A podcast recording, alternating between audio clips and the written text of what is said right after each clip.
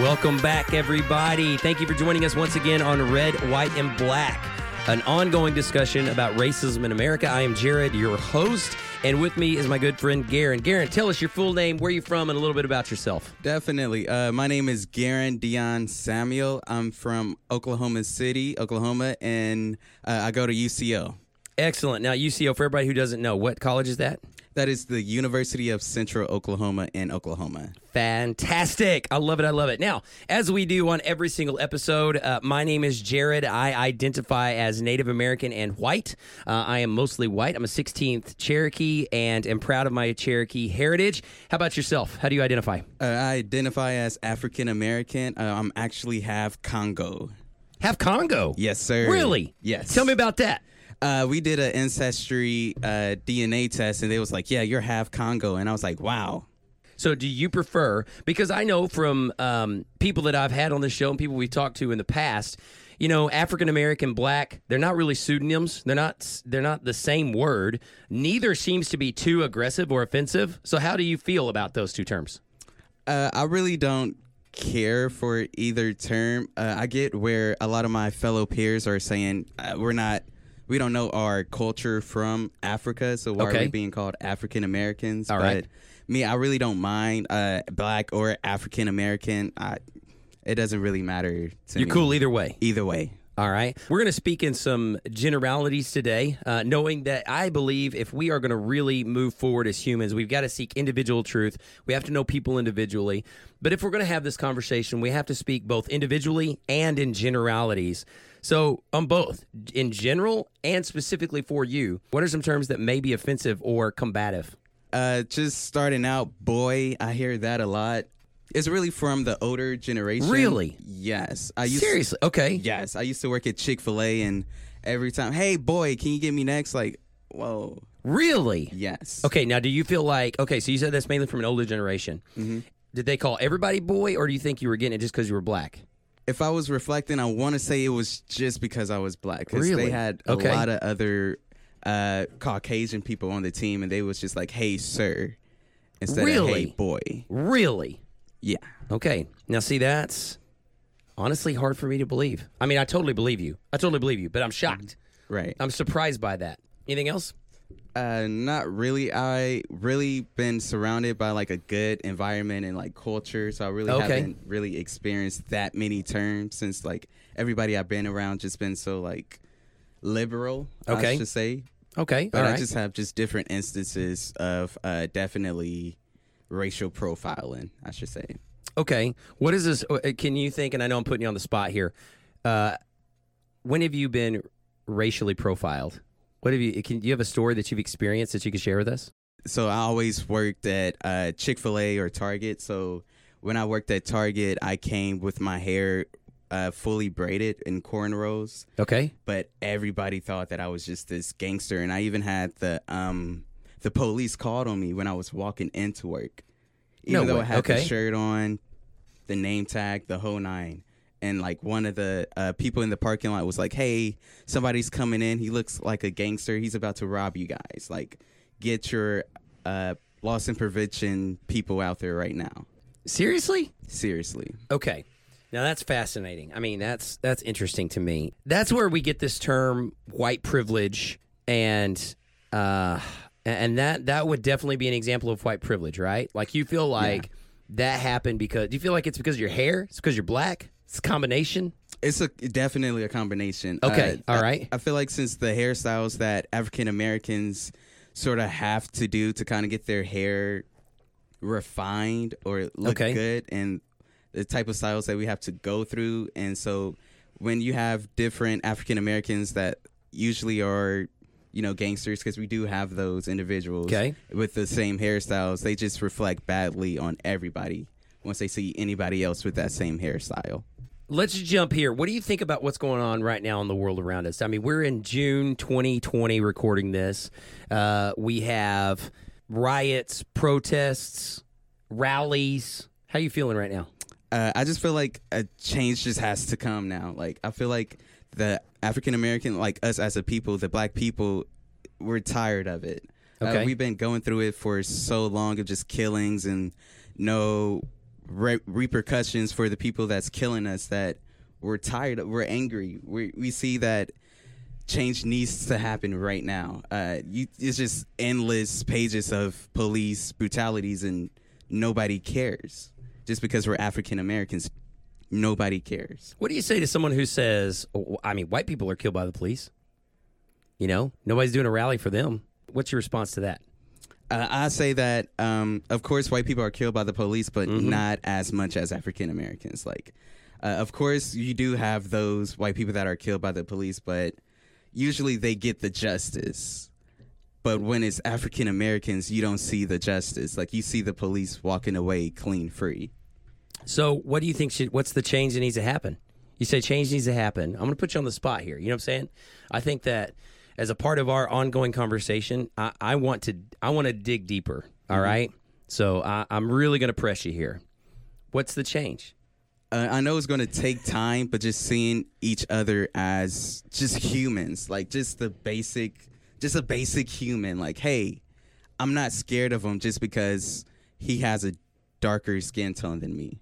The first step is just treating each other as equals. It's going to be hard. It's going to be change. Uh, definitely teaching our young ones and the ones after us that hey, uh, just because they look different doesn't mean they are different. You know. All right.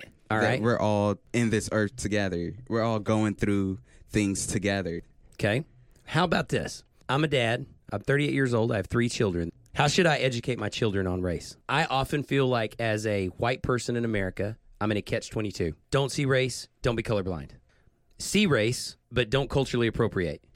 We are a part of an organization called Paradigm Shift. We have employees from all sorts of backgrounds. Uh, we have had people of all sorts of color at our dining room table, things like that. And at this point, I think my kids are probably a little colorblind. They're they're all under ten years old at the moment. My oldest is about to be ten. So for some more context, but I even think if you just said like like they they literally only notice the difference in color of skin, as in like, well, Garen is darker than Daddy. You know what I'm saying? Like, Yeah. but it I don't even know unless I tell them today, hey, you know, Garen's black. They, you know what I'm saying? It's it's Yeah. a color, so they would be like, "What do you mean he's black? He's brown." You know what I'm saying? Or he, why is you know uh, to rattle off other names? Why is Bree's skin darker than ours? Why you know it's just so all that context. How do you wish I would educate my children when it comes to race? What do I teach them? Uh, actually, I think you're doing a great job right now. Um, I feel like we should teach the children that the same thing that you was just teaching your children. Like, hey, there's there's no difference between Okay. us two. It's just they're just they just have a different skin tone. See, but okay, I'm gonna uh, let's unpack that. All right, let's just have a brutally honest conversation. What you just said, I think, sounds great. But on the other side of the coin, somebody's going to get on Facebook and tell me I'm okay. You're teaching your kids to be colorblind. You know what I'm saying? There's mm-hmm. no difference. So you know what I'm saying? Like, Yeah. oh, there is a difference. It's a different culture. It's a different, and you should respect that and respect the history. You can't just erase 400 years of oppression. No, you cannot. I. Right. gr- Oh man, you are right. And what there are travesties all around us how do I skirt that line? You know what I'm saying? Like, how do we, you know? So, on one hand, you say, not you, the general you, someone, the world, hey, Right. We're no different. On the other hand, yes, teach the differences. What do you think about that? I'm just curious. How do we navigate this? Uh, to be honest, I don't think there's like a true answer Okay. to it. Uh, but my answer or my perspective is Yeah. just that, like, sort of like the col- colorblind. Like, I mean, that's just a human. Like, he's just a human. Okay. Treat him as one. You know, Okay. it doesn't matter about his skin tone. Just treat him as a human. And I know the general population would be like, "Oh no, cultural appropriation." Like, Right, no, right. what's that? But from what you said, it seems like you already taught them not to culture appropriate and to Mm-hmm. respect black culture. So I think you're it- Okay. It's a fine job what you're doing right now. Well, it's a tough job. I'll be honest. I mean, you know what I'm saying? Because, and, and in the end of the day, everyone's got to walk their own path and figure it out. And parenting's hard anyway, no matter what color you are. All right. So to all of my white parents, black parents, yellow parents, red parents, it's hard. Being a parent's hard. All right. So now we get into this. So it sounds like to me, and I don't want to put words in your mouth. So I'm just gonna. Sounds like you're. If we're talking about terms, the term colorblind, that's not a trigger for you. You're like, I, I'm not too upset about that. not at all. Okay, I'm just curious. I'm trying to get because I think that often, sometimes, even me, I'm reading posts on Facebook and I'm like, is this the general population or is this a minority of people who find this offensive, like the colorblind thing? And it's like there are equally as many people like, you know what? Okay, you're teaching you're teaching your kids that we're all human, and they may come out a little colorblind. That's probably better than we are right now. I mean, that's my opinion. You know what I'm saying? If it's like, okay, the worst thing that my kids do is think that we're all the same and they are a little colorblind. I'd rather have a little colorblind than a little racist. Right. you know what I'm saying? That's kind of Yeah. where I'm falling. And I could be wrong, but that's kind of where I'm falling today. I just feel like that's the first step to like Yeah. evolution. You know, I feel like Yeah. that's just the first step that we have to take. It might. It's going to take time. Like change doesn't happen overnight. Mm-hmm. Like it's a Yeah. slow change, All right. especially over 400 years. All right, you heard it. Garen says I'm okay. Colorblind's not that big a deal. You heard it here first. So if you're out there, go ahead. Find us. Paradigm Shift Leadership on Facebook, Twitter, Instagram. Gripe at us. Tell us how wrong we are. Garen, thank you very much. You got anything out there you want to tell the world about? You know, you got. I mean, you're you are. What are you doing with the? What are you? What are you? What are some goals and aspirations? Give some people some hope because as I see young people of all colors, because that's where I work. Man, we got some great young people in this country Yeah. of all colors. What are you going to do to change the world in your life? Man, What's your uh, profession? What you studying in college? What are you going to be doing? Right now in college, I'm studying to be an accountant. So with that degree, I'm hoping just to bring because I come from the east side of Oklahoma City, and it's not much there at all. Like Okay. Oklahoma is one of the top states for gang violence. So Okay. where I come from, gang violence, drugs is running rampant. So Okay. with my degree, I'm hoping to change the lives of my fellow peers, so I can show them like, hey, just because you're from this demographic, you don't have to be a statistic. That you can do better. That Mm. you can achieve and. Your goals can be higher than what you have right now. You don't have to be a gangster or a thug. Like you can actually be. You can go to college and get your degree. You can break the curse cycle. I love it. I love it. I tell you what, right now, listeners, one of my favorite activities. I'm going to say a word in your mind's eye. I want you to picture this word. Are you ready? Picture this person. I'm going to say a term, and I want you to picture the avatar of that person. Are you ready? On the count of three. One, two, three. Picture an accountant. All right, picture an accountant. You got an accountant in your mind? Great. Now, the way we do this activity, you got that accountant in your mind. I want you to think are they male? Are they female? Are they black? Are they white? Are they Hispanic? Are they wearing a suit? What does their hair look like? What you have revealed is some unconscious bias. Whenever you picture an accountant in your head, that reveals what you think an accountant is supposed to look like subconsciously. We all have unconscious bias. It's our jobs to work through that.